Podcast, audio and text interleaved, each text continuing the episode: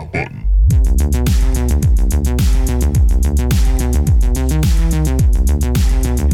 This. You know how I know these gummy worms are good? Made in the USA. Eh? There's no way. we don't make things anymore. This is late stage capitalism.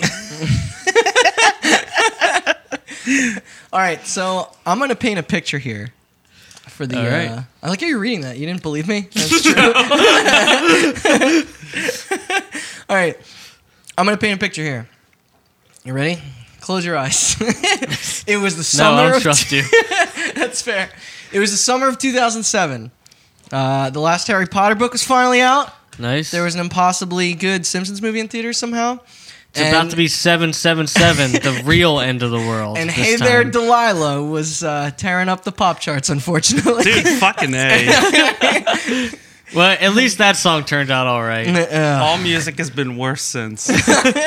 but what was going on in the wild world of uh, video games, you asked? I heard you ask. you, you did. No. Uh, nah, I don't care, honestly. Yeah. Well, while the, uh, the rest of the country was suffering from the inevitable pop of the housing bubble, uh, us uh, soon to be doomed kids were enjoying an absolute fucking renaissance of amazing video game releases.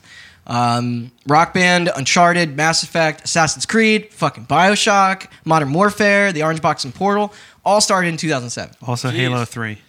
Halo 3 was also 07. Yes. That's a hell of a year. It's a hell of a year. Those were all like new franchises that started. Well, you know, Half Life, but like, but that was uh, with the the new con, you know, with the Wii and the uh, PS3 and 360 all out in full force. Uh, it was a really crazy year.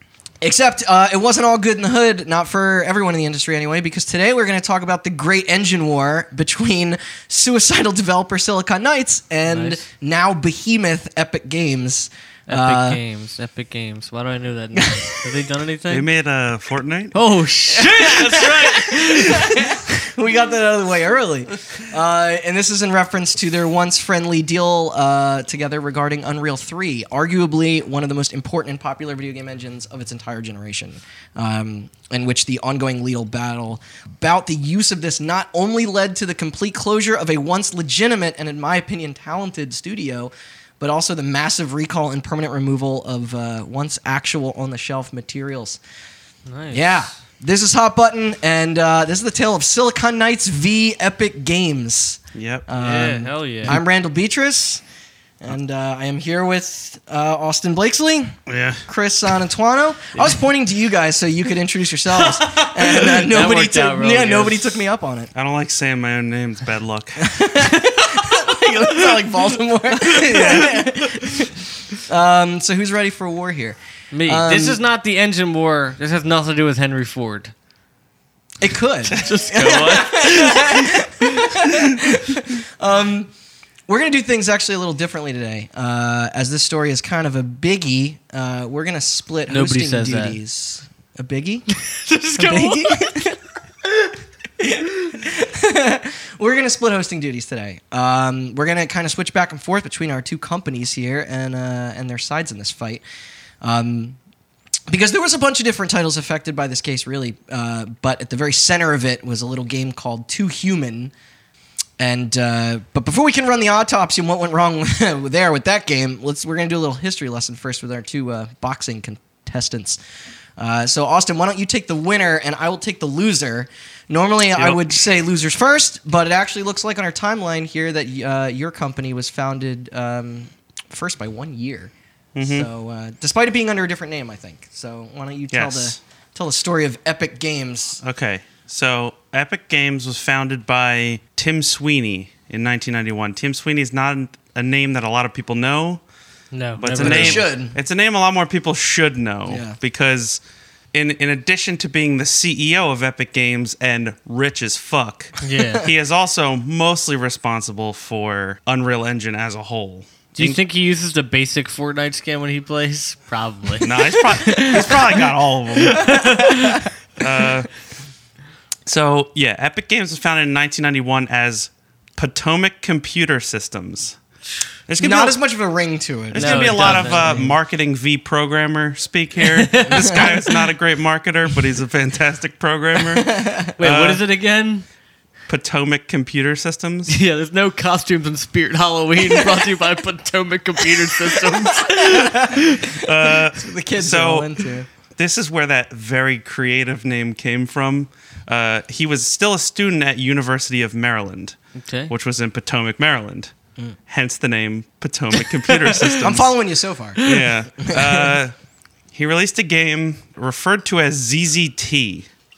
Uh, it was a zoo simulator. And naming really wasn't his thing. Yeah, uh, he he named it that so that it would be last alphabetically on some list. That's why he named it that. That's guy's one, definitely a strategy. Yeah. somebody somebody asked him what ZZT stood for, and he said nothing. I wanted to be last on the list, which doesn't make Sure. any sense. Yeah, but backwards yeah. race. It took him nine months to develop, but again, here's how much of a nerd he was. Uh, it only took him that long because he wrote his own language before writing the actual game, called ZZT Op. Okay. and he didn't have any distribution or anything and the internet wasn't that big back in those days so he took orders by mail for the game Wow. people sent him in the money for the game and Box then he tops. would he would write a disc out of it and mail it back to them Holy shit. uh, and That's great. uh, he sent the last copy in like 2013 what? somebody found an old mail-in thing for it and sent it to him it at his office at Epic Games, and he Like this he is made- legally binding. he made a copy and sent it back to them. So, Fantastic. That's actually really cool. Yeah, Yeah. that is cool. and this was in the big days. Yeah, take of- a note, Bezos. How about when somebody writes you, you give a little bit of that wealth up? All right, sorry. Have you written to? uh No. but the game did relatively well for uh, being written by one guy and needing to mail in money to get It it. sounds like Um, it, yeah. So in 1992, he decided that he wanted his company to be taken a little more seriously, to compete with companies like Apogee and id. Um, Id. he wanted his company to sound important. So what two words sound important? Epic Big and mega. cock. No. Epic and Mega. So he renamed Epic the game Mega. from Potomac Computer Systems to Epic Mega Games. so close, buddy. so close. he wanted the name of the company to sound Nailed it. like it was more large and important than it actually was. so he picked the two words that meant large and important and shoved them together. Um, God. but he had graduated college at this point and was getting more serious about making games. So he started hiring employees. Uh, I will name two names uh, because there were a lot of them, and I don't know all their names. But the two important ones were Mark Rein, who was actually an ex businessman who used to work at id Software. Okay. And in an interview, Tim Sweeney did say he credited Mark Rein with Epic being where it is today. He said if he hadn't hired him, he don't he wouldn't know if we knew the name Epic today. So They wouldn't. They wouldn't be billions of dollars richer. I mean, if you're making a bunch of shooters for people that like Quake, you hire the guy that marketed. Uh, marketed, marketed Quake. Quake, yeah. Uh, it's a, not a bad idea. And then he hired a bunch of an, uh, a bunch more just out of college programmers, including one Cliff Bleszinski, who was 17 at the time. Cliffy B. Yep. Uh, he's not going to come up again. That dude sucks. Was that on purpose? he's not going to come up again. That dude sucks. I would just like to point out that he was 17 when he got hired, and he had he is not as important as Well, people I think guess I'll delete the lawbreakers part off of my timeline. um, but yeah, uh, so that was 1992. A lot of shit happened in between that and what I'm about to say next. We're gonna flash forward six years. Uh, games like Jazz Jackrabbit and a couple other games came out. There's a Um, sequel to that, I think. Yeah, there was. all right. There was a sequel in there somewhere. But um, Epic decided to team up with a company named Digital Extremes, who you may who, who you may know. these people's names. Get your Pornhub uh, joke out now. Oh yeah, what do they do? Uh, You may know the name Digital Extremes. They have made a few games on their own. Uh, one of them being Warframe. okay, is- Warframe, nice. um, but they they teamed up with Epic to make a shooter called Unreal. Never heard of it. Um, but Tim Sweeney was actually, despite the the competition that would uh, bloom out of this decision, Tim Sweeney was a huge fan of John Carmack from Okay. id. okay. Uh, And being a programmer, he was a huge, huge fan of John Carmack's programming specifically, uh, because John Carmack at the time pioneered a lot of stuff that first person shooters still use to this day. He obviously made all the technology that went into Doom and Quake. Yes. So Tim Sweeney said, "I'm going to make an engine that where I can make something like Quake." Okay. Um, that game that that would become competition for Quake was called Unreal. And so What team in are you another on? in another in another another in a string of very creative naming schemes, he decided to name his new engine the Unreal Engine. Yo, this shit is unreal. We're making Yeah. shit extreme over here at Epic Mega Games. Um, Wait, was it Mega Epic or Epic Mega? Who cares? It was cares? epic, epic, epic space, and then as one word, mega games. Oh man, it's even. Yeah, it's Even worse, worse than than it's worse than you thought, think it is. Um, but at the time when they were working on Unreal, they started to show off their technology because he was very proud of it and he wanted people to know what he was working on. Um, That seems fair. Yeah, And- check this out. What if it was a shooter, but you moved 10,000 miles an hour and it looked like you were viewing it through a fisheye lens? you guys in? You guys in? and the the idea of uh, companies using other companies' engines at the time that wasn't a thing. No. Everybody Um, made their own shit. But there were a lot there were a lot of companies who were tired of making their own game engines. Um, Makes sense. And so, without being prompted, Epic wasn't in the business of making this engine so other people could use it. No. They were making it so that they can make Unreal. But companies started contacting them out of the blue and saying, We like what you showed. Can we use your engine to make our game? Where did they show it at? Just some, what, a, a Some tech- nerd convention. conference? I don't Yeah. know. uh, that didn't come up in my research. But That's fair. Um, yeah, there was uh, two companies, Microprose, who I believe is still around. Uh, they made a Star Trek game. Which Uh, one? There's a lot of those. Yeah, there are a lot of them. I don't have the exact name here, but it was some long, like Star Trek uh, Discovery Legends 2.3, The Return of Klingon or whatever. I don't know. Um, um, and then another of game, Ultron. another game based, another game based on the fantasy book series Wheel of Time, developed by Legend Entertainment. Mm. And uh, both of these games actually came out uh, before Unreal came out. Okay. So Unreal was not the first Unreal Engine game to be released. This will be important later. Yes. yeah. Um, when if we find out that sometimes you make an engine while you're making games, it's not the worst thing in the world. But some people, who Randy will later talk about, don't really believe that. Um, but yeah, this was uh, this was also the start of a war between id Software and Epic Games, which I won't get too far into because I feel like there's enough information there for its own episode. We might talk about that later. yeah. Yeah, but I like um, wars. I'm American. but the, the, it was basically at the time a lot of companies started contacting other companies who did good work and saying we want to use your engine uh, and a lot of people went to epic but a lot of people also went to id and there are a lot of games to this day still using both companies engines the call of duty engine that they're It's the currently Quake using 2 engine, is built on the quake 2 engine yeah That's crazy. I'm on T mid, by the way, between the two of those. So i don't know have you played fortnite um, Runs like a fucking charm. yeah you know what else is on unreal the Switch- pubg Runs like a. Oh wait. runs like a fat three-legged. so uh so yeah the star trek game came out the wheel of time game came out uh and then in 1998 unreal came out and unreal was a lot more of a hit than epic thought it would be and actually he made a game inspired by quake and then accidentally made quake's biggest competitor Yeah. um, so a year later in 1999, the use of Unreal Engine was in full force. Uh, Epic Mega Games uh, decided to move to an actual studio instead of being just a bunch of employees. They moved to a studio in North Carolina where they still are. Into Epic, North Carolina. That's when they decided to change the and name. they dropped and they dropped the mega from their name. About so as of 1999, they were simply known as Epic Games. Uh, at this time, the there were 16 external projects using the Unreal Engine, nice. That's a lot. including two you may have heard of: the original Deus Ex Nice. and a little game called Duke Nukem Forever. Well, I mean, Duke Nukem Forever was in development for so long. That was also on the Quake 2 engine before that, right? Or something. Yes. Like, that game was in It development was on since '96. It was on the Quake engine. I believe it Yeah. might have been on all three versions of Unreal by the time it came out. Wait, Um, when it did come out, what was it? Unreal 3? I don't know. That's a good question. It question. was a hit, right? Yeah, it was When totally came worth the wait. Yeah, It- yeah, it, yeah. it was That's what I not like one of the worst game, great games I've game. ever played.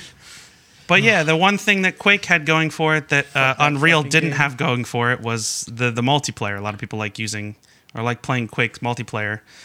So Epic's next project was announced as a multiplayer version of ga- of the game Unreal, known as Unreal Tournament, yes. using this the first engine. Time I played Unreal Tournament 2003. I remember having it was four discs. I remember that being a good one. That was four discs on Yeah. PC. We'll get there. Oh, okay. So this is the original Unreal Tournament. Uh, 2003 was on PS3, right? That was the one that was. I'm not Nope. sure. no. No? Fuck. That was Unreal Tournament 3. Or Unreal Oh. Championship 3. The names get very confusing. Uh, God. okay, so as soon as the engine for Unreal was developed, Tim Sweeney, I guess not in the habit of making actual games, he just started working on the next engine. So there were a lot of updates to Unreal. Now they had to worry about people not just internally but externally coming to them with development issues. So All right. uh, It would make sense. You would dedicate more of time and workforce to that if there's a way to make money off of it. Right, yeah. So Tim Sweeney got to work right after Unreal Engine 1 came out, and in 2002, it was replaced with Unreal Engine 2. And again, Unreal Engine 2's first game was not an Unreal game. Unreal Engine 2's first game was America's Army. God, the recruitment tool. The recruitment tool that. military shooter. Yeah, Yeah. I played that. Uh, so I, Unreal I remember there were literally parts of the game where you were like sitting in a classroom, like taking a test. Like it was a first person shooter, and you were like in first person sitting in a classroom, like doing paperwork. it was realistic. It was realistic. But again, Which part of the game when you come back does your country not take care of you? Is that in one of the DLCs? No, that's DLC. or- Damn it! Yeah, yeah, yeah, that's the end game in that. Yeah. It's really good. um, Comes with Prozac. but this engine, this engine was developed for use with an Epic game, and that Epic game was Unreal Tournament 2003. okay. There's it is. um, as well as Unreal Championship. Now, this is where the naming gets very confusing. Epic started noticing that con- console games were entering the 3D space and being taken seriously. Mm-hmm. So they decided to start making their engines work on both consoles and on PCs. So this wasn't until Unreal 2 that ran on consoles. Unreal 1. There were por- Again, there's so many names. Okay, so so they released Unreal Tournament 2003. Yeah. And then they released for the Xbox Unreal Championship, which was a different series from Unreal Tournament. Call of Duty did that for a little while. Then they uh, once again upgraded to Unreal Engine 2 to what they called Unreal Engine 2.5, which I'd have to get into a bunch of technical details as to what they updated. But basically, they released two more games in those two series that were now running on the new 2.5 engine, and that was Unreal Tournament 2004 and Unreal Championship 2 The Liandri Conflict. You remember that game? That was the third person one. Oh, yeah, I do remember that. Yeah. um, Man. as well as a sequel to the original Unreal called Unreal 2 The Awakening. Oh God. So now we're dealing with three separate Unreal series. We have Unreal, Unreal Tournament, and Unreal Championship. But this is when the Unreal Engine started to uh, really pick up steam. it was getting um, real. Yeah. And there were a lot of. This is when they started selling the engine to people. Yeah. Because, like I said, with Unreal 1, people were like, yo, can we get some of that? So this- on the phone, but like, This was before you. It was like a portion of your profits. This was just just a license, like a flat out license. yeah. You would buy. Okay. Yeah, yeah. So, and um, a lot of popular games ran on Unreal 2. The interesting thing about Unreal 2 is that. Used um, way longer than you'd think it would. yeah, people didn't know about Unreal 2 at the time, though, because I don't know if you guys remember playing games like Mass Effect and stuff like that, but like. Or like Too Human. Well, Too Human wasn't on Unreal. We'll get to that later. But It kind of was. Unreal Three, Unreal Three games had that U logo in the front, Yeah. like the Yeah. splash screen. that was a requirement for being a licensee of Unreal Right, 3. it was, It yeah. wasn't for 2. Couldn't you pay to not see it or something? Yes, you could. Yeah, that was strange. Uh, but you had to they it had to be somewhere in the game. Yeah. But Unreal 2 that wasn't the thing. So a lot of people don't know that Unreal 2 was used a lot. or if you're like me, you go into the files and then you delete all those videos so your PC games boot up faster. yeah? You don't have to watch the Nvidia thing spin around a thousand times. Yeah, I never understood the, the Unreal thing. Like any consumer really knows or cares about the engine that the game is running on. I don't Uh, know. it's the same with things like ha- the Havok's physics engine. And See, stuff. you would you would think that, but like at the same time, like I said, Unreal 2 was not as big as Unreal 3, but a lot more consumers knew about Unreal Yeah. 3. There was a trust there. okay, that makes when you're sense. when you play Gears of War and it looks and runs great and it has that Unreal logo in the beginning and then you play Mass Effect and it has that Unreal logo in the beginning oh, there's like you're like oh shit they're using Unreal this is gonna yeah. this game's gonna look good yeah. Yeah. so that was like part of the marketing of like requiring companies to put your logo at the beginning of the game That's only something I, I sort of became conscious of, like, as an adult. Like, seeing. You Seeing know, who's doing it, yeah. yeah Like when it pops up dice, you know there's gonna be lots of explosions on your PGA golf yeah and you, course. And you know the online's not going to work. damn it Good. Uh, but Unreal Engine 2 was used for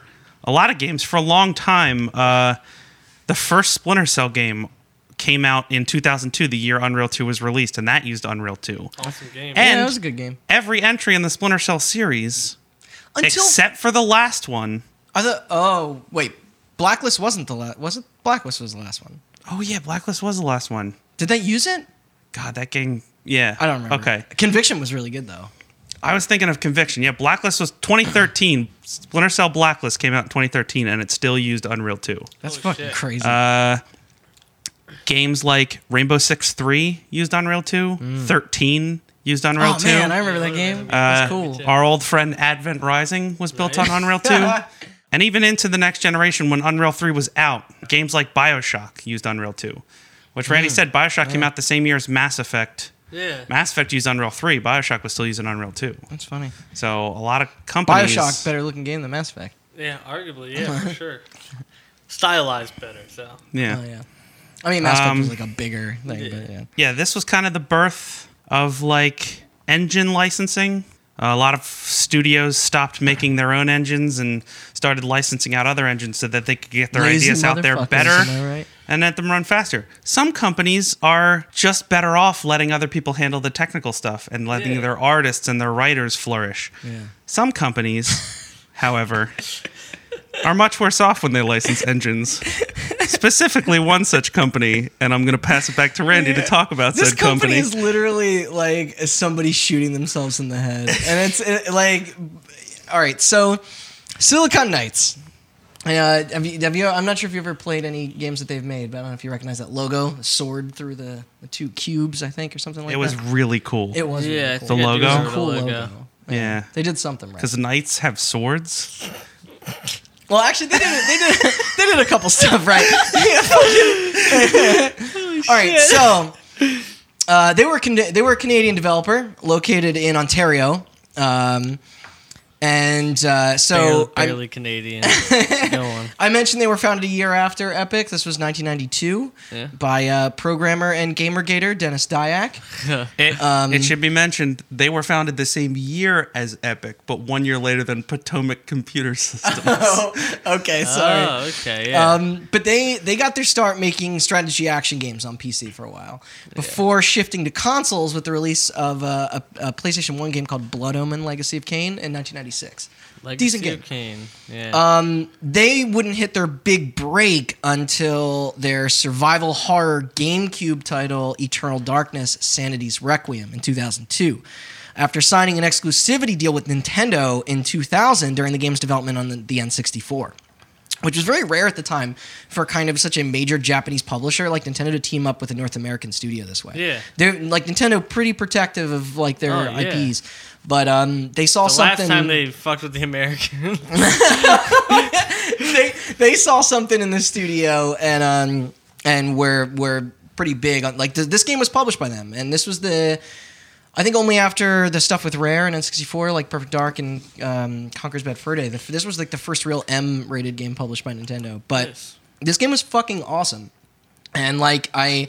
Like it- it's, I don't know if you've ever played it. It was kind of done in the style of like a Resident Evil or Silent Hill style game, but it was, it had this really cool sort of Lovecraftian and, and Poe inspired lore, and it was, it was, yeah, that's what I've heard. it- Um, yeah, it's really neat. It, it was it was basically like um, uh, you played as various characters throughout history that found this this tome that was made out of like uh, that was bound in like human flesh and blood, and, and it was cool. It was it was essentially like you got to to sort of like kind of bounce around through time to like tell the story, but it was it was a really epic game. It's it's one of my favorite like pieces. say it was- was Did that- you say it was say an epic game?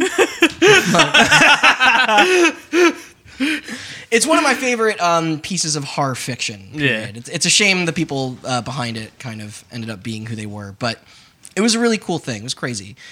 And it wasn't huge, like, uh, despite the fact that how much I enjoyed it, it was not uh, hugely commercially successful. But it still gained the attention of uh, well known video game director and artist Hideo Kojima, whose team and publisher Konami granted them the permission to collaborate with Nintendo uh, to create Metal Gear Solid: The Twin Snakes, uh, a whole top to bottom remake of the PlayStation One classic for the GameCube, and um, that was like, in my opinion, like uh, that and the Resident Evil remake on GameCube are, are some of the best, like kind of like modern iterations of classic games. Like, well, modern at the time, obviously they're pretty outdated now, but but uh, I loved that Twin Snakes remake. I know there are some there are some uh, hardcore fans that don't that weren't crazy about some of the changes, but to me it was just a better looking and better playing Metal Gear Solid. Yeah. And being a fan of that series, it was neat, and and, it- and it's funny because both of those never left that console ever. Like in Yeah. in the the modern age where like the like the archival and re-release of, of games is, is so kind of it's such a big market now like it's strange that those only exist just in that time but It's a, little, Uh, it's a little gem for you. a little bit for me anyway you know. There- those were two very specific releases for me. The uh, the twin snakes was actually one of the few two disc gamecube games that was out there. Um, but this was uh, this was really uh, that game was released in 2004 uh, the exclusivity deal with nintendo ended at this time. So they only did two projects with them. And eternal darkness was in development a long long time. As i mentioned that started on the n64 but like um, initially i think it was supposed to be a, a launch game for the gamecube. It got pushed back but um, at that point, they formed a partnership with uh, Microsoft Game Studios. This was a year later in, in 05 Okay. to produce Too Human, uh, a game previously stuck in development hell for nearly a decade. And um, yeah, so I brought that game up earlier. This is kind of the this is the thing that pretty much makes this whole story is the development around this game. Nintendo apparently even had stock uh, still within the company during this time. So, I'm, I'm- which was it's kind of strange. Like they like they they went from being a kind of a little known sort of studio. Like I don't know how big their staff was, but like they were first party with Nintendo and then went right to being first party with Microsoft. So it, it Yeah, seemed like at this point they were going to be big. Like that Yeah. that that company was going to be a big deal All the telltale signs. all the telltale signs. and uh, so, Too Human, this game like this game was first announced in 1999 for the original PlayStation. They even debuted a teaser trailer at E3 that year for it. Um, it was set to be released on four discs, kind of similar to Square Enix's Final Fantasy VIII, I think, Yeah. on the uh, PlayStation One. Um, there were some early videos I mentioned earlier that I had to like really hunt down.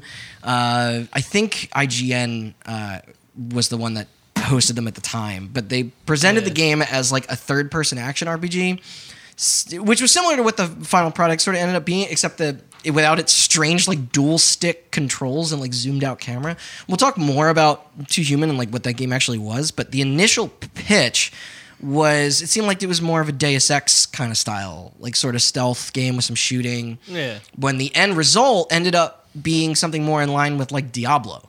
Like it, it- there was a lot of emphasis on like stats and drops and, and fighting like large amounts of enemies at a time, sort of gauntlet style.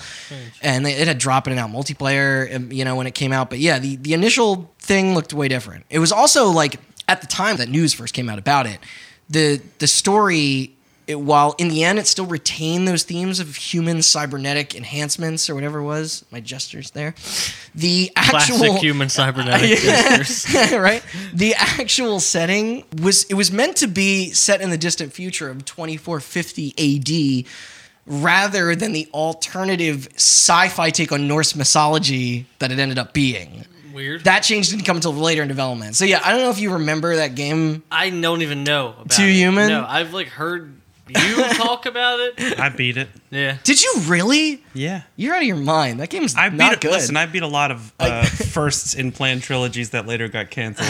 you don't know how much it breaks. Number- this is number two on the podcast. You know how much it breaks my heart that you and neither of you guys have played Eternal Darkness and you finished Too you. Maybe they should make uh, Eternal Darkness for a better console. That's all I'm saying. Listen, I'll fight.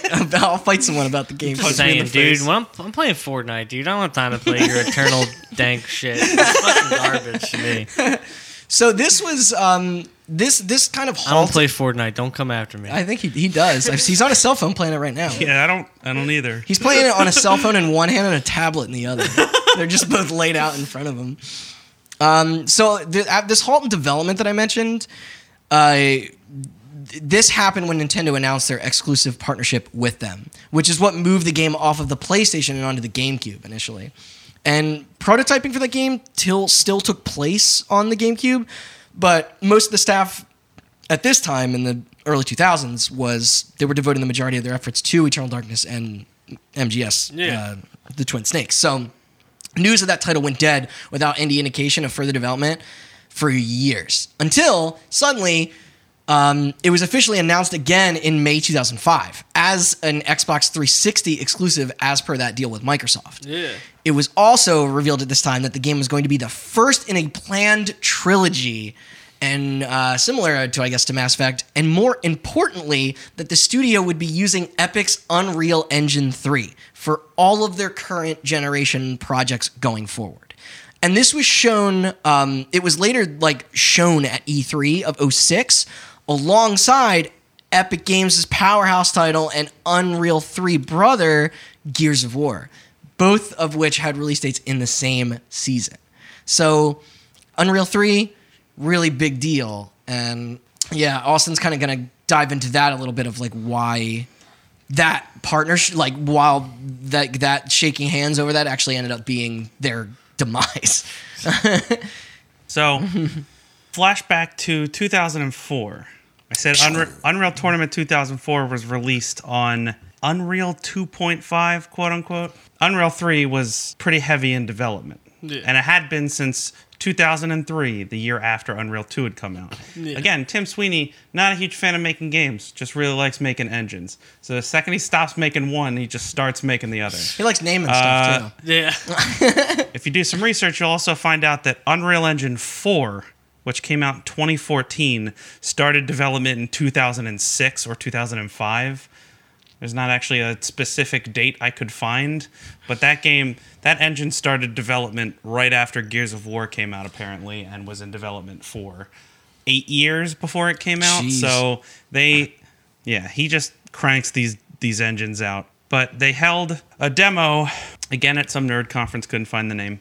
Uh, Nerdcore, Yeah. NerdCon they held a demo for Unreal Three. 2000 and Uh, they showed off one of those pre-rendered things. You know, I don't know how the- into E3 and everything. it was one where they showed a bunch of balls dropping and Yeah. there's a dragon. You know, or- they're just like, here's a random generic dude with a sword and like a chick with big boobs, and look how how look how big her boobs are. That's the power of Unreal Three. You know those, you know those demos. Uh, now I'm following you. yeah, the video game industry is a is a hell of a sexist thing. Um, but so first screenshots for Denis the. Dyack has some thoughts on that. Oh god! First screenshots for Unreal 3's demo had uh, surfaced online, uh, and it was revealed as the next generation engine from Epic. Uh, got this got a lot of people excited. When I say a lot of people, I mean a lot of developers. I don't think there were many people out there that were like, "Fuck yeah, dude! Unreal 3's coming." What? yeah. but these these developers had a reason to get excited because Epic had finally announced that they were they were going to start focusing more on consoles. Uh, I said Unreal 2 had been developed to work with consoles, uh, and I said like games like Splinter Cell, which came out for Xbox and PS2, uh, were some of the first games to come out for the uh, Hey, for the. Splinter Cell also came out on GameCube. That's where I played it. oh, sorry, You better be. you're right. You're right. God That's how he beats to death with the GameCube. Yeah, it's got a it's got a handle. It does. Uh, but but that engine that engine Unreal Two started out uh, as a PC engine, and when the PS2, Xbox, and GameCube started getting big, after Unreal Two was way in development, they had uh, went back and made it work for these consoles. Um, but this time they were going to start. They were going to develop the engine while the consoles were going to be developed Right. so that they could get the most power out of these consoles that they possibly could. Uh, in retrospect, maybe not a great idea. I, I was about to ask that. I was yeah, like, that seemed like because uh, developing consoles change a lot. Uh, as we've learned, if you listen to our Xbox episode, you will learn that sometimes the final hardware everything works out exactly the way you want it. sometimes the final hardware for a console isn't decided on until like six months before the thing comes out. so developing it in tandem with these consoles was a was a good idea, as we'll you know learn because Unreal Three was huge, like Randy said. But uh, in the beginning, there were there were some growing pains. Unreal Four, I don't think had a huge game from Epic, but up until this point, Epic made their games, their engines for their games, and then let other people use them. So this time around, uh, they had cut some deals. They cut a deal with PlayStation and Microsoft. Each one of them would get an exclusive game for their console developed on Epic's new Unreal. Who made Engine out 3. better here? Microsoft, as we learned. uh, the PS3 exclusive was Unreal Tournament 3. I don't. I thought it was. Cha- I thought it was championship. Who cares? It's one of the two. I can not- describe the box. It's white it's, and red. It's white and red. Yeah. I think it's, Yeah, I yeah, I think do it's, remember Yeah, the it's got box. a Roman numeral three on it. I think it's thought. three. It's Champions three. No, I think it's Tournament 3. Tournament three. It's called Unreal Tournament 3, even though there was no Unreal Tournament 2. There was an Unreal Champions Chip 2. motherfucker. yeah, I know, dude. Just uh, just uh, I'm I'm googling this It's right just now. a 'cause it's killing disaster. me. No, keep keep going. just It's- a- I- it uh, a goddamn Yeah. disaster. But um but that game was uh was cross-platform with PC, obviously, because if you announce a sequel to a PC exclusive series yeah. and then announce it's only going to be on the PlayStation 3, people would get angry. So it wasn't that big of an exclusive because it was mostly I think it had cross-play. Whoa, there was an Unreal Tur- Unreal Tournament was on PlayStation Two. Yes. The fuck. All right, so I, I mentioned the box art by the way. This, I just have to bring this up because this is brilliant. It was Unreal Tournament Three, and it has the Unreal symbol on the front of the box. Yeah. yeah, it's the like Huge. the logo of the game. I thought it's the same as the engine. It's the Unreal it's the Engine's logo. Yeah, it's the U. Yeah, but Yeah. like the how many other game series has the engine logo front and center on their None. box? Yeah, like it's Um But yeah, no one no one was hugely excited about that cuz you were just basically you were oh, this was on 360 as you well. were giving people an inferior version of the PC version. And yeah, it did later come to 360. It wasn't that big of an exclusive. The big exclusive, as Randy mentioned, was Gears of War. And this yeah, was a the- little bit, little game. yeah. this was the thing that got people excited. The Yes. engine demo was the thing that got developers excited. that was the system seller. This was the thing that got people excited. Uh, you know, we could go on for days about demos and trailers for Gears of War. Everybody remembers the Mad World trailer Oh, for man. Gears of War. a Donnie Darko fucking cover. But basically, Gears of War was a good game, sure, but it was meant as a technical showcase. They were trying to show people the power of their new engine on these consoles. Um, there are even rumors that a running demo of Gears of War was shown to Microsoft. Microsoft was still in development on the Xbox 360, and they were trying to decide on the specs of the thing. They were trying to decide between giving it 256 megabytes or 512 megabytes of RAM.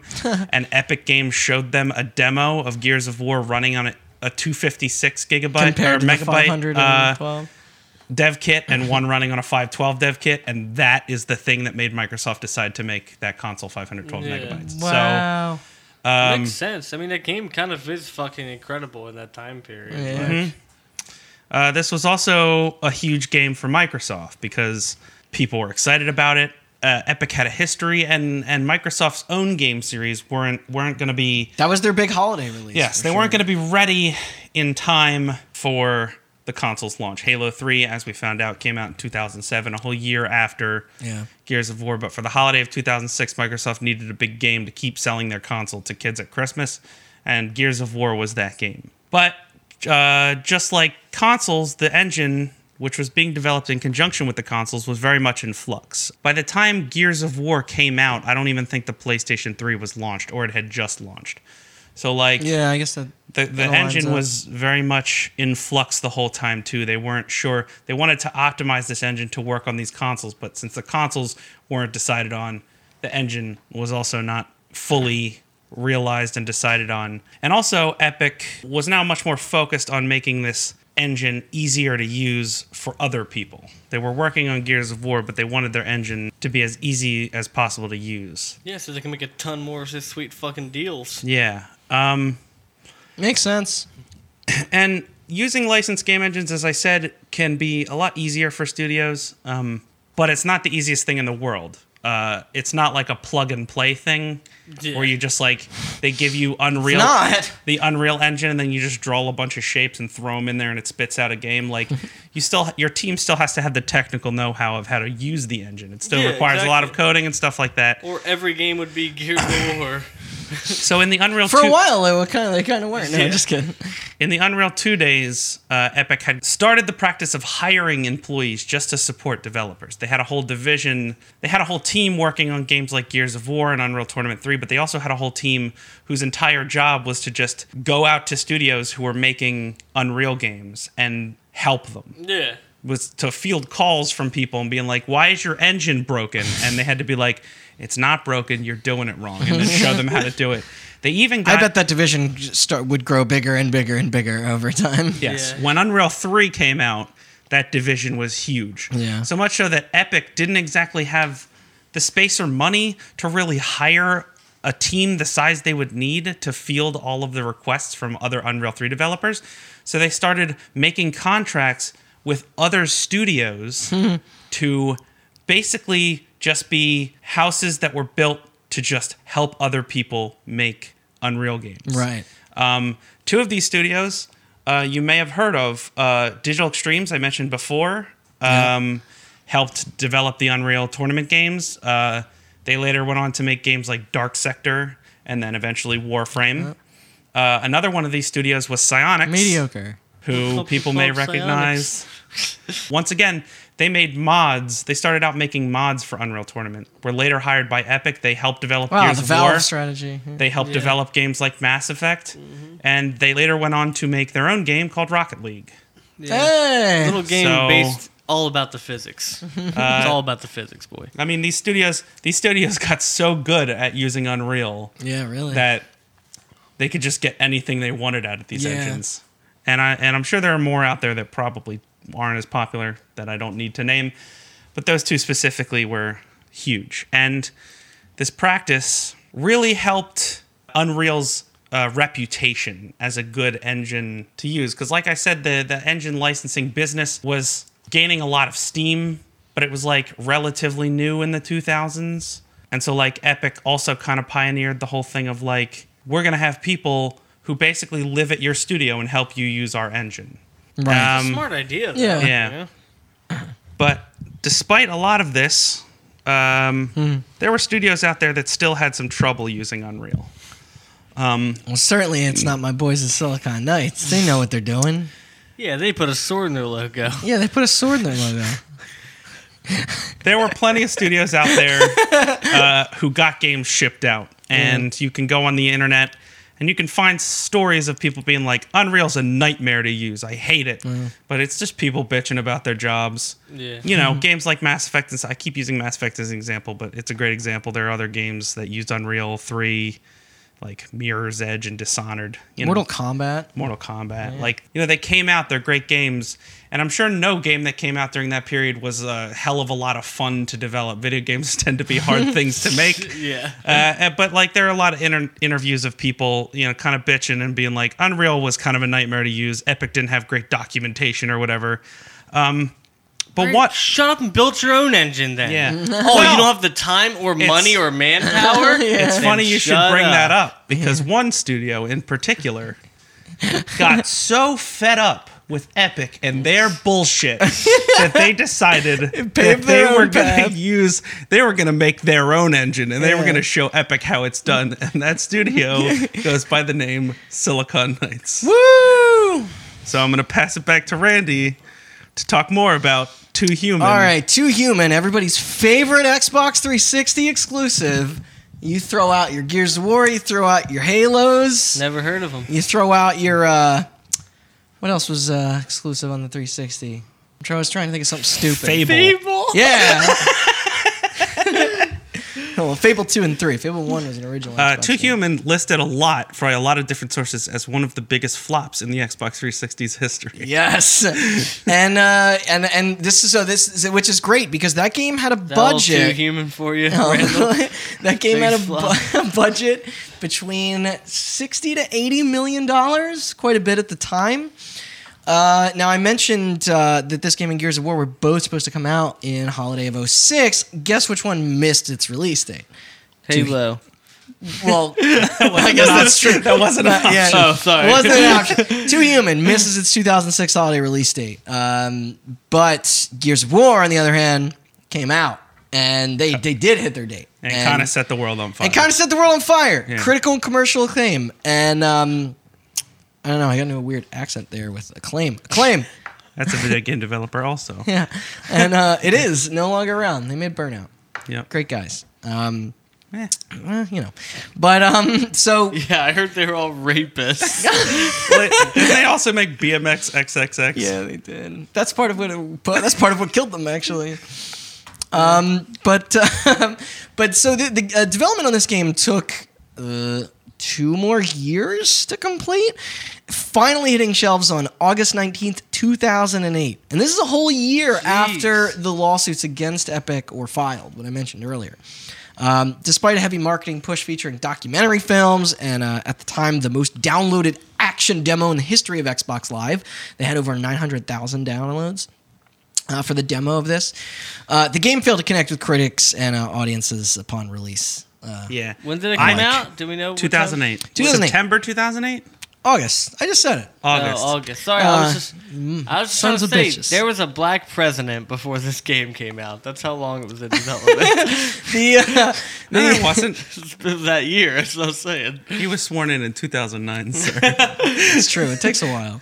Um, so this game only scored uh, around a 65 on Metacritic. I beat it. Never said I liked beating it. Uh, I This- assume that was. This, should, I don't this know. should be. this should be specified right now. How Not long- a great game. How long was that game? It's too long. I don't too remember. long. the demo was Should too have been long. a title too long. Am I right? So as I mentioned, this game scored about a 65 on Metacritic. It sold around 168,200 copies within the first month. Yeah, one of them's your boy right over here.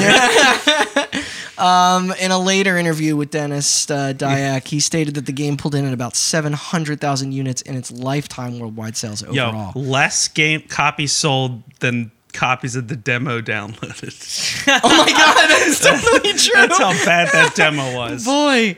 Yeah, maybe that demo was not a good idea. It wasn't, but I still bought the game because I'm a dumbass. So many fans and game outlets were pretty disappointed considering the long development time of the game and the pedigree of the studio, myself included. Um, those higher up at Silicon Knights very quickly blamed the quality of the final product on Epic and its Unreal Engine 3, even filing a lawsuit against them that I mentioned earlier during the game's development. So, it, like, the game wasn't even out by the time that it hit the press that this like a- attack basically was going on. Well, Austin mentioned other company, other game companies were still using this engine and releasing their product, their like their projects at the same time. Yeah. So like, it was already pretty much like flawed from the start because they were if they were be basically being like, "Yo, your engine's fucked." There's a bunch of examples already Why out there not. why it's not. But the lawsuit specifically, to get into the details of that, uh, like I said, it was filed a year before the game came out, which the game came out in August of 08. The lawsuit, it was revealed uh, in that I, I guess this was in this was on July 19th, 2007. This is 13 months before. Then they sued Epic Games due to quote breach of contract, including inadequacies of Epic's support service and cooperation with Silicon Knights concerning the engine, concerning Unreal 3.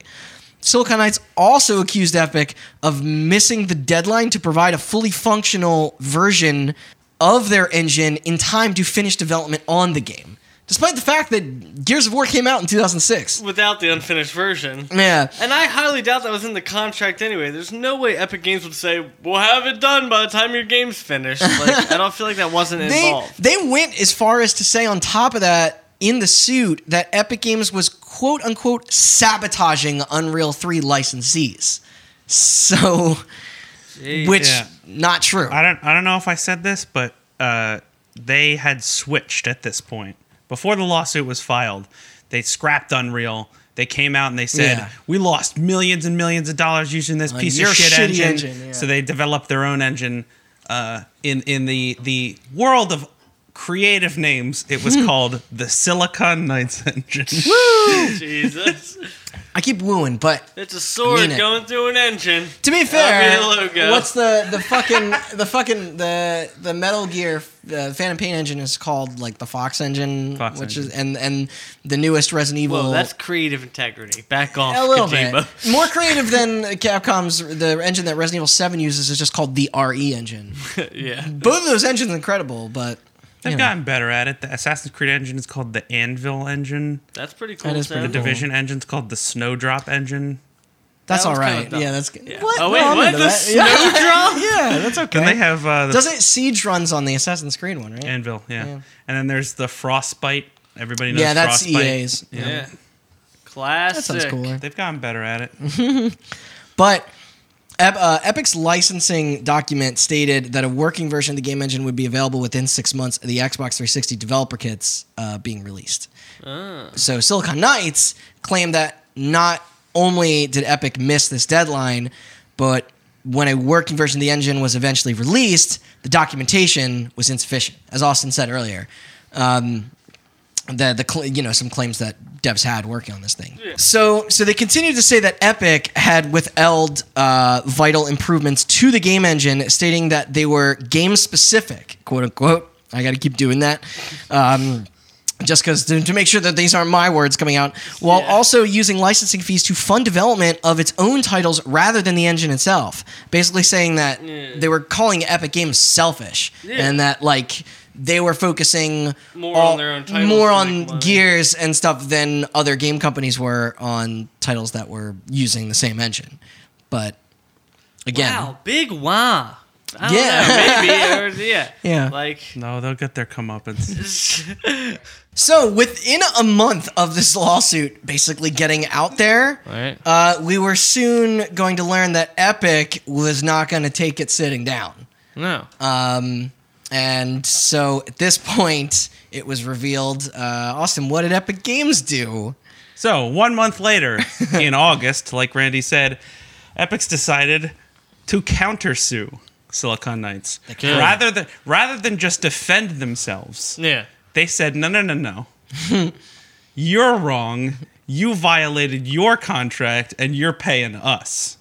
Yes. So Epic claimed that the contract stated that in writing that Unreal 3 engine was still in development when they signed the contract and that it would still be in development while both games Gears of War and Too Human were being made.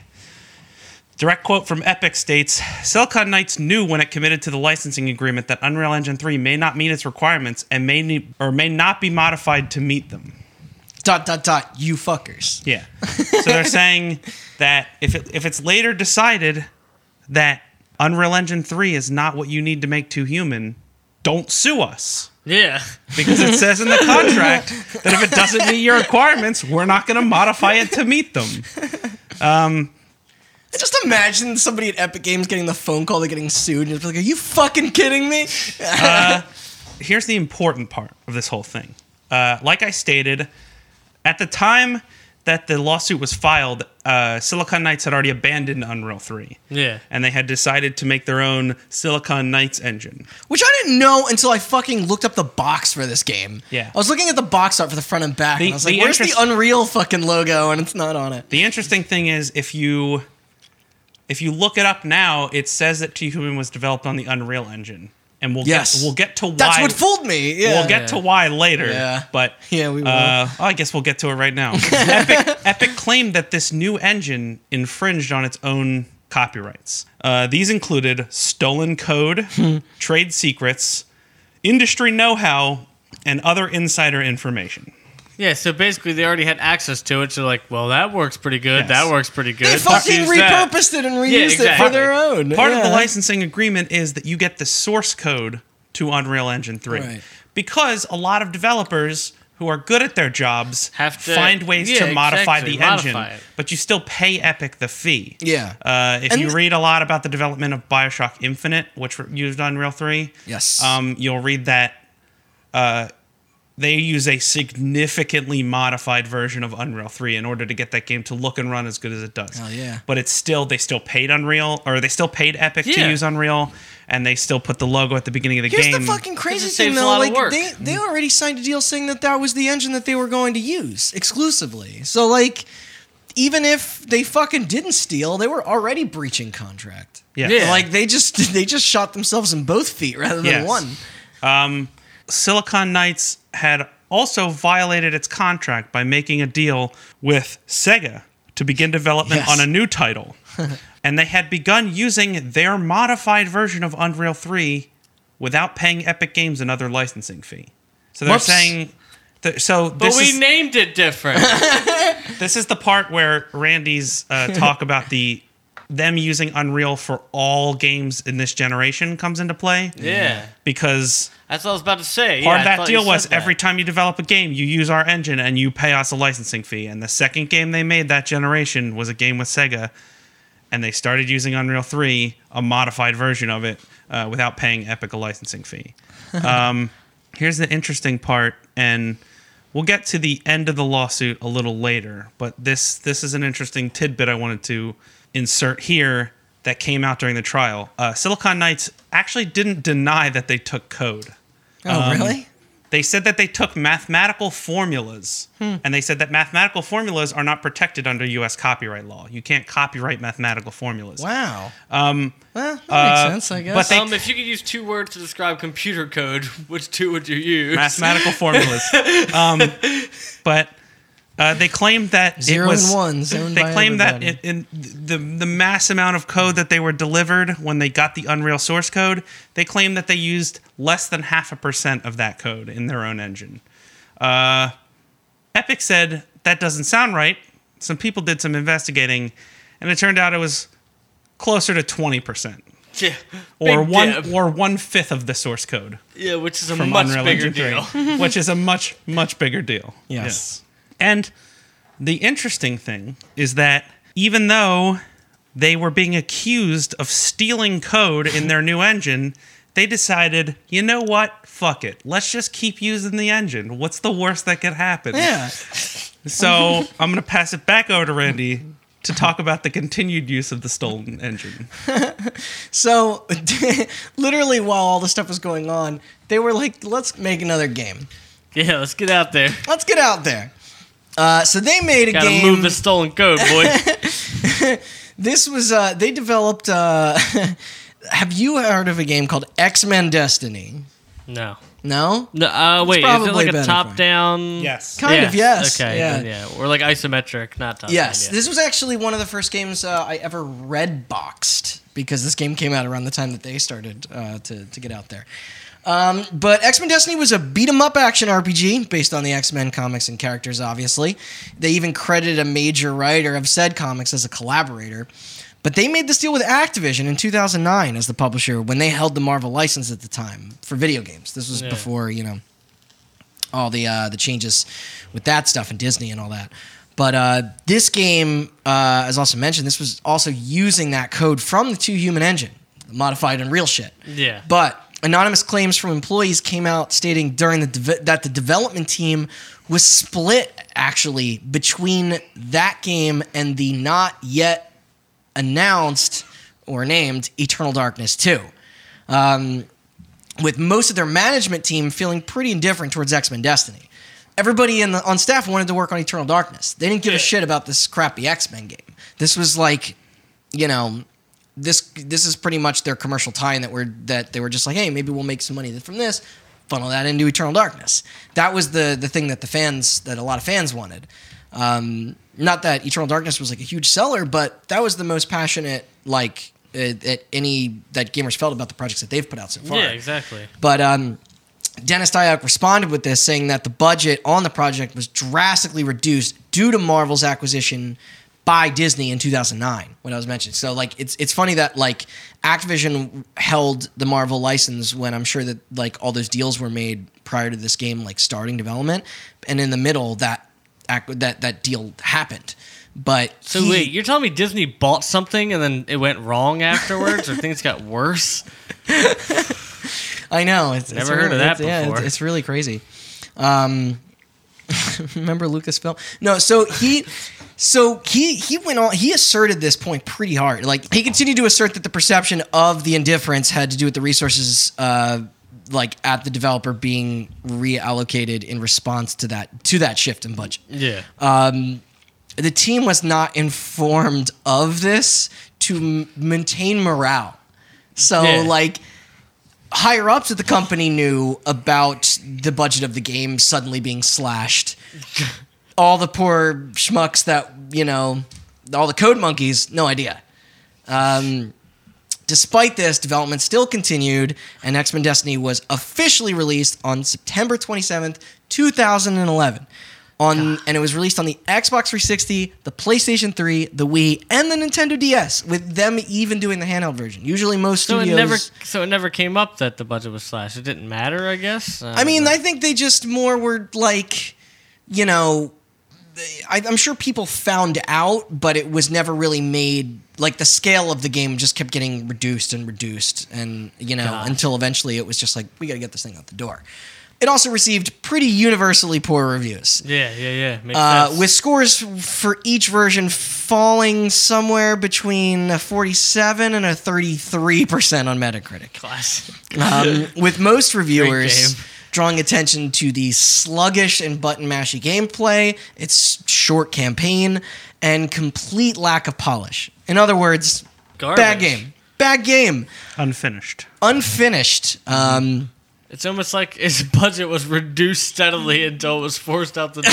yeah. God, it's the worst. yeah. When are we gonna just unite and cut off all their fucking heads? Like, we just need to make something happen. All right, I'm officially changing this podcast. We're now a revolutionary podcast. Finally. Kotaku's Andrew McMillen tried to explore this outcome by publishing an article entitled What Went Wrong with Silicon Knights X Men Destiny. Uh, his story uncovered allegations from eight different anonymous sources from within the company that Denis Dyack actually mistreated employees during this development. what? Yeah. McMillen sought out responses from Dyack, but none of the members of Silicon Knights management team responded to his request for comment at the time. Was he too busy being a sexist? yeah, he he really was. Um, uh, but this was a great article, uh, if like to check out if you really want to go like deep behind the scenes uh, at Silicon Knights. Um, during this time specifically, uh, Denis was frequently called uh, by people working around him as being power hungry, but also aloof and disconnected from the from actually making great games. They seemed like he he wanted to be this figurehead uh, who was out there making these announcements and these claims, almost like a Peter Molyneux type figure, but not really like, what if You know. guys ever got a drink? but not really, you know, being in close touch with the people that uh, like that who that matter when you're working on titles like this. Um, he was also accused of, of souring relationships with other publishers, uh, which is kind. it's kind of funny when you think about the history of Silicon Knights. That pretty major people working with them, but people didn't continue to work with them for long. Yeah. Um, you know, yeah, you keep Microsoft's, uh, you know. yeah, so it's like I can't. Im- I, yeah, so it's like I can't where's it all imagine all these people like feeling like this seemed like a risky partner essentially. Like you know, like it's like after this stuff, like it, it, none of this stuff was a secret that was going on with Epic Games and Microsoft. You have to imagine Activision just being like, whoa, like you know, Yeah. like you know, but.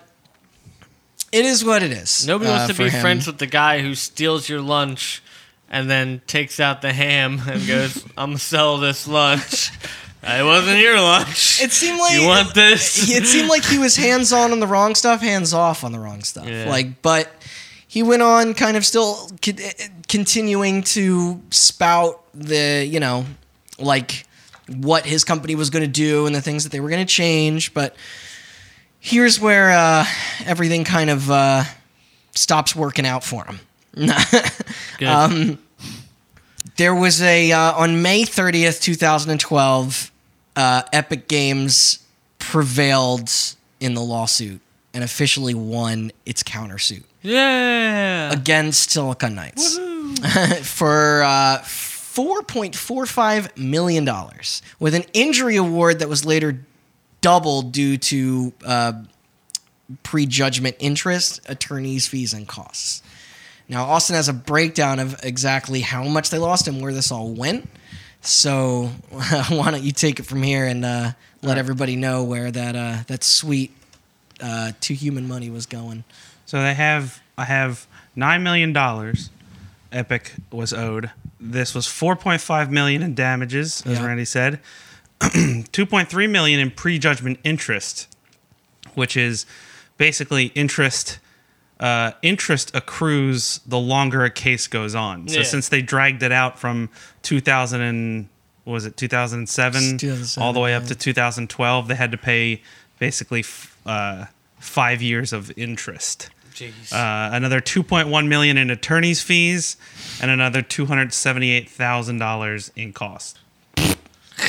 On them, essentially. yeah, I mean they got they got shit on. Now, consistent with Epic's counterclaims, the presiding judge, uh, named James C. Dever III, yeah, Classic. uh, uh, stated man. that Silicon Knights had, quote, deliberately and repeatedly copied thousands of lines of Epic Games copyrighted code and then attempted to conceal its wrongdoing by removing Epic Games copyright notices and by disguising Epic Games copyrighted code as Silicon Knights' own.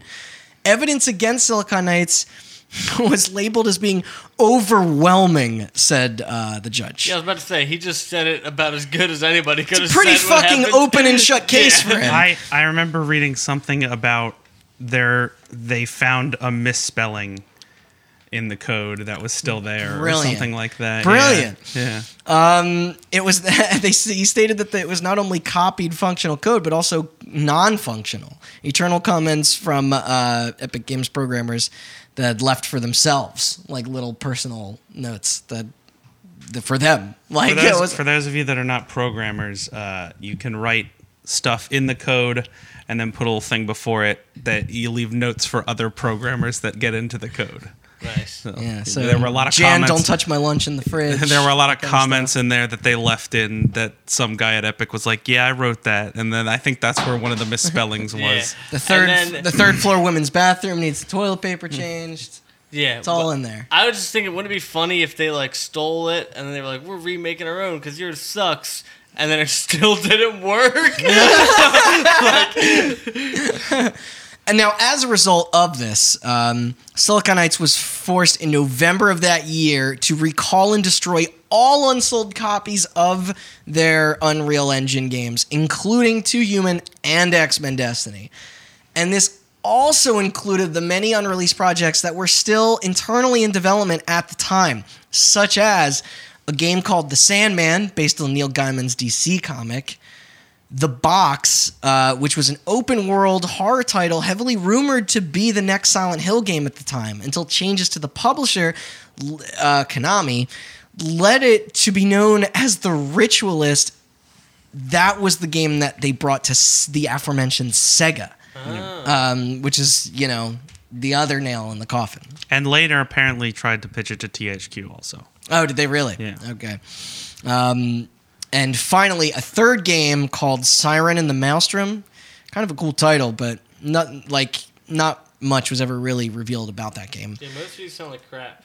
what about Eternal Darkness 2? Well, I'll, I will get to that. Eternal Darkness 2 didn't end up well for them either. In January of the next year, uh, by the way, Too Human officially removed from all digital fronts across all platforms. While X Men Destiny hung out on the shelf for uh, another year. It was eventually taken down on January 1st, 2014, uh, as per that 2012 lawsuit, as well of as well as the then loss of Marvel's rights from Activision. Yeah, I was about to say. I rem- think I remember seeing X Men Destiny when I worked at GameStop. Like, Yeah. Remember seeing. You were it. like, "What's this piece of shit?" I can put my coffee on it. um, so here's uh, basically we're gonna get to this is the uh, this is the I'm gonna read off the grave of uh, Silicon Knights here. So even before that uh, X Men game was delisted, it was revealed in 2013 that Silicon Knights was also involved in a dispute with Ontario's Federal Economic Development Agency. Um, they received apparently a loan of around $4 million back in 2010 for the development of a new mainstream video game that would create more than 65 new jobs. Repayment was scheduled around the time that this news broke, but the Ontario government officials refused to disclose any information to the media regarding. yeah. So they had they were they had ambitions. Yeah, Uh, exactly. They were on track to do big things, and did not work out for them. Shortly after this, Silicon Knights filed a, uh, a new appeal in the Epic Games case, with the closure of the company being announced to the press of in May of 2013. Best move they've done yet. Yeah, so technically at this point, Silicon Knights had not yet filed for bankruptcy, uh, and the studio's chief financial officer, Mike Mays, insisted that the studio was definitely still alive. My air quotes, not you know, not getting bigger, but uh, Austin can s- tell us a little bit about this uh, this appeal that they tried to do here, and how uh, you can probably guess how that went out for them. Okay, yeah. So they tried to appeal the lawsuit on a couple claims. Disclaimer: not a lawyer. Yeah. Uh, in order to figure out exactly. not? No, I'm not.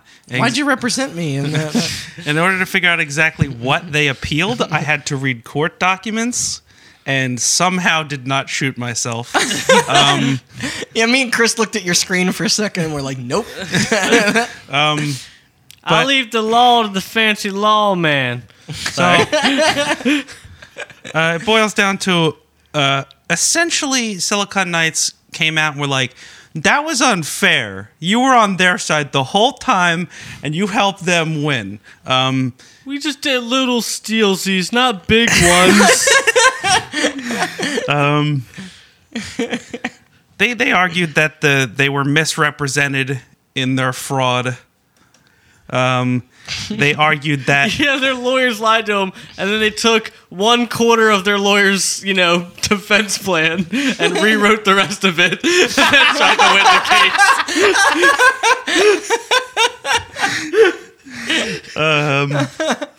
uh, they also had uh, expert testimony. You remember before how I told Air you quotes on that, by the way. Yeah. Remember before how I told you that you could on. um you could go online and find a bunch of people bitching about their jobs and how hard Unreal 3 was to use. Yeah, yeah. Silicon Knights tried to bring some of these people into the courtroom as quote unquote expert witnesses and explain how hard Unreal 3 was to be like, see, it's not just us.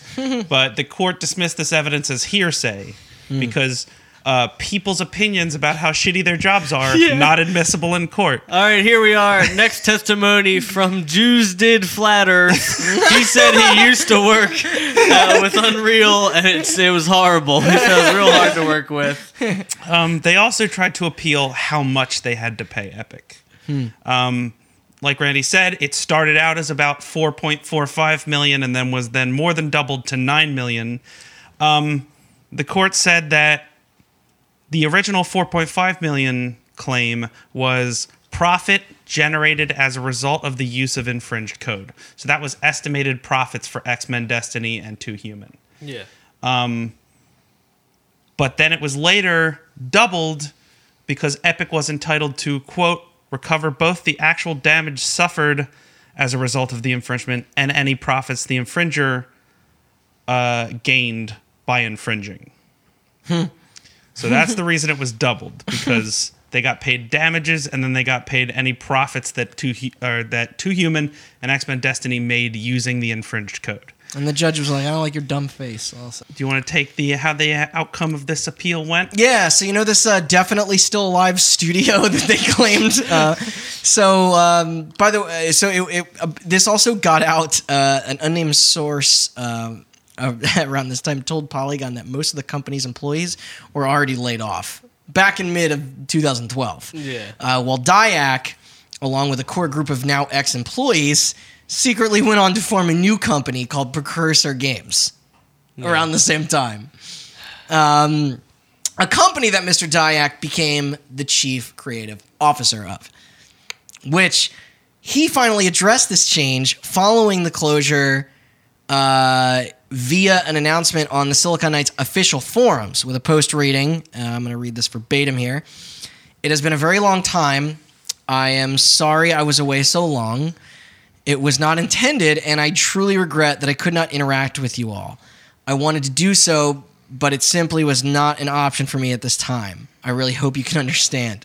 As most of you already probably have seen, I am no longer at Silicon Knights, and I joined Precursor Games some time ago. I look forward to seeing what we can accomplish with the with the community and our crowdsourcing campaigns. I do see that some people are disappointed at the way things turned out. So was I, and many others, believe me. Many fans and members of the site did not take to this well. Yeah. Because, you know what he did? Uh, he was, uh, he ran out to do a Kickstarter. But before, while he did this, he was asked by many people to respond to that now year old Kotaku article, uh, the one mentioning all the shitty work conditions at his company and Yeah. basically what the fuck happened with that last piece of crap game. Um, and the precursor, this new company started, their CEO, Paul uh, Caporisi, I don't know. He was the one who said, you got to respond to these allegations. You, we can't go off and start a new company with this stuff still Yeah. sitting there. Um, so Denis Dyack made a video, uh, and it was created directly addressing the allegations published by Kotaku, as well as the additional allegations that spread across the internet, uh, unrelated to that original piece. In the video, he claimed he claimed that Kotaku had accused him of embezzling funds.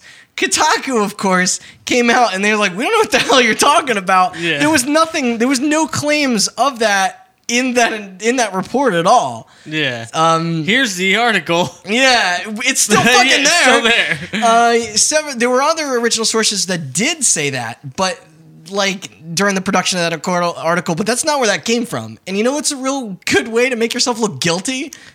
Doing that, being like, "Yo, I didn't steal from that bank," and then everybody being like, "Wait, I we never Yeah, said what? that you you did." What but bank? I guess we, now that we looked it up, you totally did.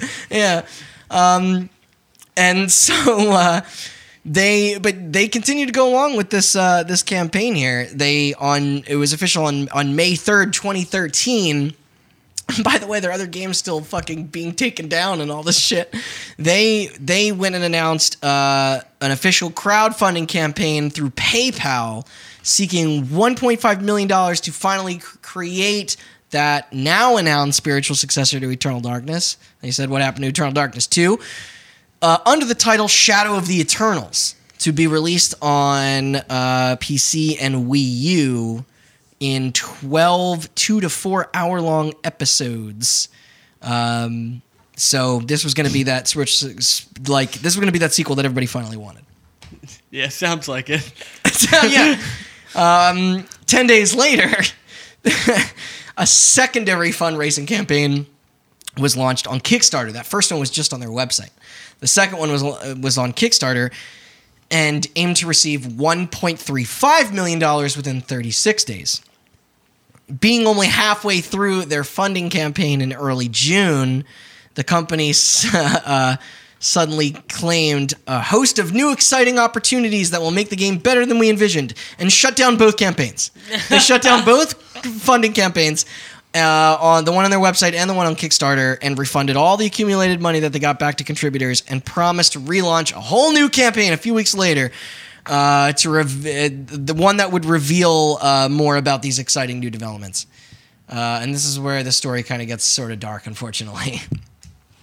um, It's getting dark now. yeah. Uh, so late in June, Precursor's founding member and co-designer of both Eternal Darkness and Shadow of the Eternals, Kenneth McCulloch, was arrested and pleaded guilty on child uh, on charges of child pornography. Got him.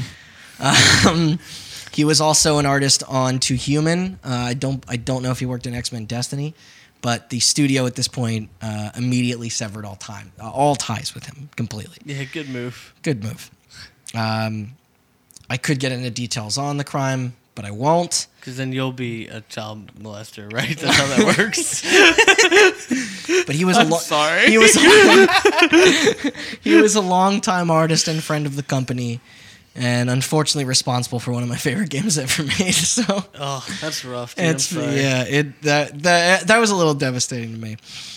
So, not letting that get them down, they launched a third campaign to fund this game again. They did this on July 25th, a month after these uh, these this arrest Eternal happened. Darkness 2, now with more less child molesters. And this time they scaled their goal down to seven hundred and fifty thousand dollars. Uh, and instead of twelve episodes, the game was only going to be one eight to ten hour experience. They went on to show a nine minute gameplay trailer of the game, seeming kind of promising. And in creating the look of the game, they even went out and bought art assets from the now almost dead Silicon Knights, which were going to be used on the uh, original Eternal Darkness sequel before it was canceled. Wait, that company was still around? It was still around. It was just- it was like, like some, yeah, I was about to say, it's just like some dead body in the trash. Yeah, and they like, went to go pick some hey, go grab pieces off of it. Polaroids out of his pocket real quick. they um and it was funny although nintendo still owned the rights to that original game as well as the patent for the game's unique sanity meter which i didn't bring up earlier but that was the game that had uh that basically like coined the the whole thing of like once your character was losing sanity uh the game would fuck with you in some crazy ways. It would like pull up messages on the screen that it was like wiping your memory card and unplugging your controller it was really fucking Nice, cool it was crazy cool. at the time Oh, yeah yeah.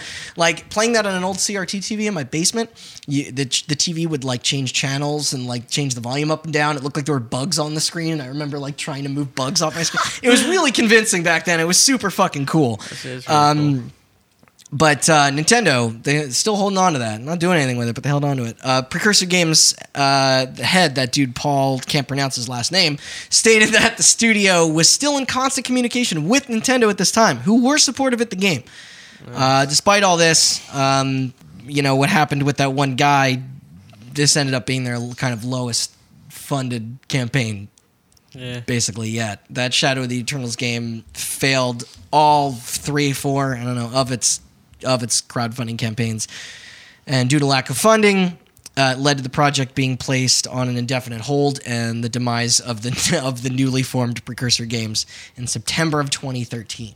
Jeez. Um, the Escapist went on to say that uh, what seemed like the uh, they this uh, sorry, the Escapist uh, magazine commented that on that by saying uh, what seemed like a fairly obvious slam dunk sequel to a classic game has instead been a circus of multiple failed crowdfunding campaigns, child pornography, and outright lack of faith in developers.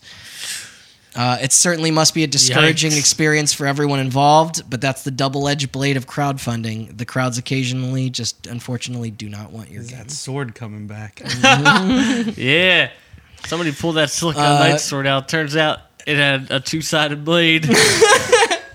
Kyle Hilliard of Game Informer uh, also wrote that despite good intentions and the excitement surrounding the prospect of a sequel to the once great Eternal Darkness, Shadow of the Eternals has been plagued with issues since its original announcement. It's disappointing, but not too surprising that Precursor has decided to put the game on hold. I would still like to see the final game someday, but I'm not confident that we will be seeing or even hearing about the game anytime soon. Then, a year later, on May 16th, 2014, following the loss of all those court cases, the, uh, the, the zombied Silicon Knights officially filed for bankruptcy. And a circuit of appointment was issued by the Office of the Superintendent of- Bankruptcy, putting this all to an end. Um, and that is pretty much the end of the story of Silicon Knights. As but for Denis Dyack, he's still trying. Uh, this seemed like the end until late of that year in 2014. Dyack announced the formation of another company called Quantum Entanglement Entertainment Incorporated. What a bad name. Yes, such a bad name. with the aim of restarting production on the Shadow of Eternals, as well as potentially expanding the IP into movies and television. Classic. Yes. He does not need money at all at this point, right? As uh, and as of this recording, late 2018, nothing has come out of this. Which is funny. It's funny that he wants to try and get into movies and TV. Initially, Eternal Darkness uh, actually had a bunch of like uh, independent film stuff around it, which was pretty interesting. Nice. But they were like trying to basically like incorporate other uh, art mediums into like the release of this game. But I don't think it's gonna work this time. I think uh, I think his career is uh, Dunzo. All right, so with Silicon Knights uh, now dead and buried in the ground, uh, what happened? Nobody happened? buried him. They just found the body. Ugh. they poked him in the stick away. for a little while. um, our uh, our uh, winners at uh, winners of the case anyway at uh, Epic Games. What happened to them? They Well, that- faded into obscurity, right? Oh, they're winners. All right. So, despite the supposed development trouble with the numerous people that Silicon Knights apparently had to shit on Unreal Engine 3, uh, many games came out on Unreal Engine 3. Uh, it was a widespread engine. Uh, probably one of the most important video game things of that generation. Um, oh yeah. powering games such as the Mass Effect trilogy, uh, Rainbow Six Vegas 1 and 2, Mirror's Edge, all the Mortal Kombat and Injustice games, Batman Arkham Asylum and its sequel, Borderlands and its sequel, Dishonored, Bioshock Infinite, XCOM, Life is Strange, and Rocket League. All uh, To name a few, there are a lot all more. indie titles. Uh, and and on top of this, we also have the numerous Gears of War sequels, as well as other games Epic developed, like Shadow Complex. oh yeah. Uh, and they even got the engine running on iOS and Android, and released games like Infinity Blade and its sequels. I think there are like four of them. Uh, but yeah, Epic Games continued to find ses- success with Unreal. So much so that they spawned other competitors. One of the biggest competitors ended up being Unity, Yeah, who you may have heard of. Yeah. Um, and Unity decided that there was a there was a different way to do this thing. Rather than licensing out their engine during development, they realized that in order to court indie developers who didn't have the money to pay hundreds of thousands of dollars to buy an engine at the start of development, they would offer Unity up for free or for a very small licensing fee, depending on the size of the project, and then they would just take a cut of the profits Yeah. later. Um, Epic decided that this was a great idea. So at around, I think 2012, they decided to make Unreal Engine 3 free to use. And then in 2014, its successor, Unreal 4, came out, and that engine was included in their launcher, which at the time a lot Oh, of yeah. people were like, why do you have a launcher? Of course, now we all have it on our computers to play Fortnite. um, but if you if you take some time from dabbing on the haters in Fortnite and click over a few tabs, you will see that you too can download the Unreal client and make your own video game. Yep. My roommate. If, did. if you find enough time between Fortnite matches. Um, but yeah, they they changed the whole game. So this day and age, you wouldn't think that like any lawsuits would come up over the use of Unreal 4 anymore. there was no legal contract. It was a terms of service. It was like agreeing on iTunes now. Anybody can download Unreal 4. I have it downloaded on my computer. Uh, I tried to make something with it. It's hard to use, but um, yeah, it, now it's use our engine, use it as much as you want. But if you release a game with it, we get a cut of your profits, Yeah. and you got to put our logo in the front of it. Yeah. And Seems fair. um, And that's the same with Unity, you said too, right? Like Yes. that's Unity yes. has the logo in the beginning, and I think like you can you can pay for that to get removed. you can pay well, for it to get removed. Yeah. Yeah. But yeah, uh, and and you know, here we are, 2018, four years later. A lot of games came out using Unreal 4. One such game uh, you may have heard of, Player Unknown's Battlegrounds, is made using the Unreal 4 engine. Is that the Fortnite for losers? Is that what that one is? Yeah, that's the bad Fortnite. if you ever played Fortnite and thought, what if this ran worse and, wasn't, and didn't have all those cool costumes? I costumes think in that it? a lot. Yeah. Um, in May of 2018, Epic Games was brought to court once again This time by the newly formed PUBG Corp, a subsidiary. That same of guy answers the phone. He's like, dude, really? Um, I bet you, you want to know what I did to the last guy that fucking tried Yeah. this shit? You're not far off. Yeah. So at this time, PUBG Corp was arguing that Epic was infringing on its copyrights, saying that everything in Fortnite was stolen. Hmm. Um, it was also rumored. Because, you know, both games, hugely original idea that they came up with. It was rumored that the PUBG Corp also had very similar complaints to that of Silicon Knights. They thought that like Epic, they didn't like the person who made their engine having a direct competitor to them Hmm. made on said engine. They thought there was a lot of opportunity there.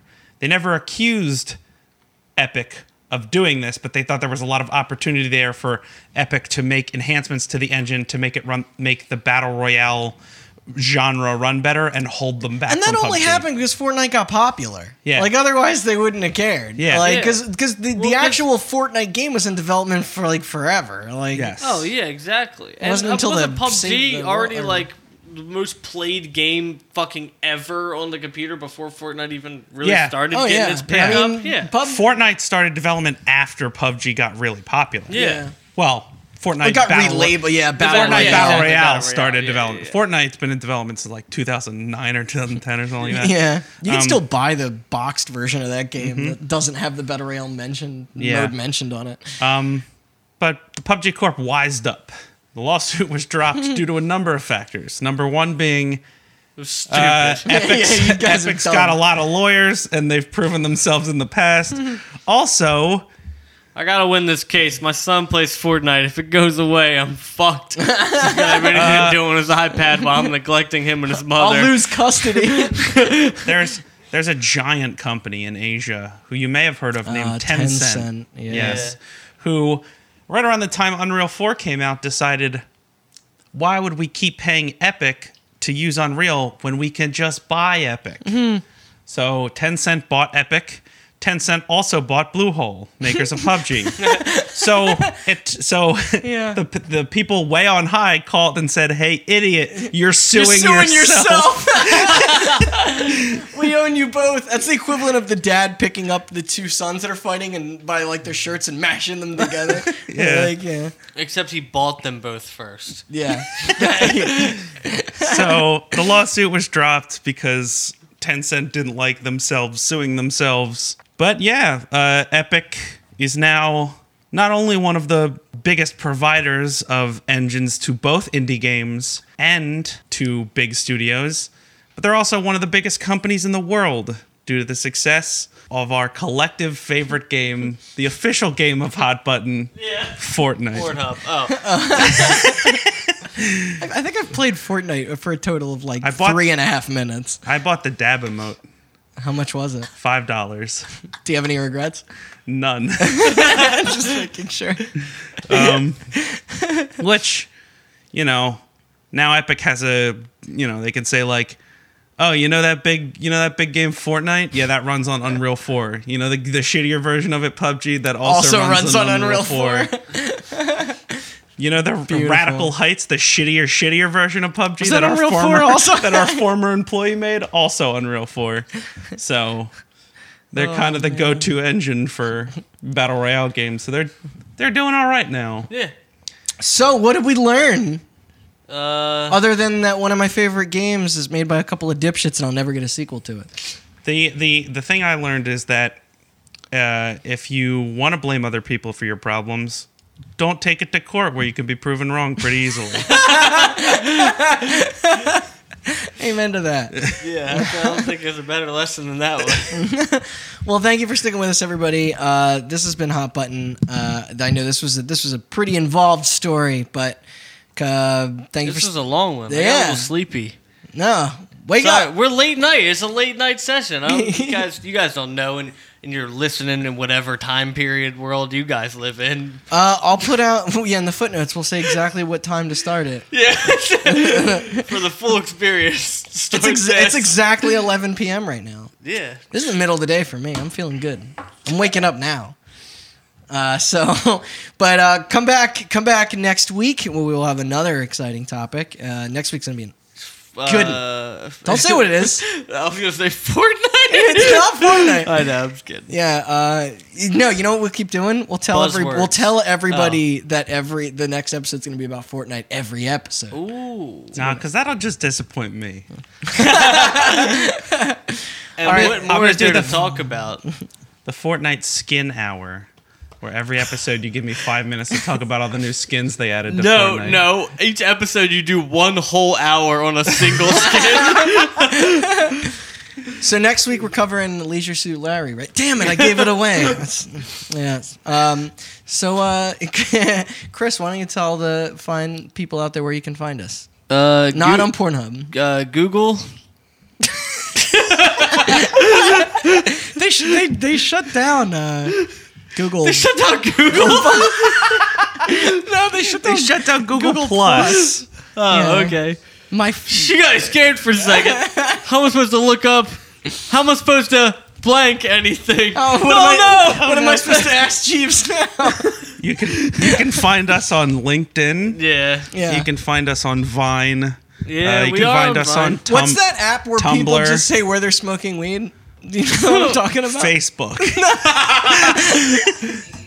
No, you can't find us at hotbutton at siliconknights.com. I think that email's still running. no, you can find us Twitter, Instagram, all that good stuff. Hot button cast. You guys want to plug your personal? Are you that vain? I'm Chris I something. I'm Restart Randy. Austin Blakesley. That's my Twitter handle. M and name. And uh, and that has been hot button. I think you're guys gonna say it with me. That has been hot button. Goodbye, everybody. Hot button. Take care. See ya.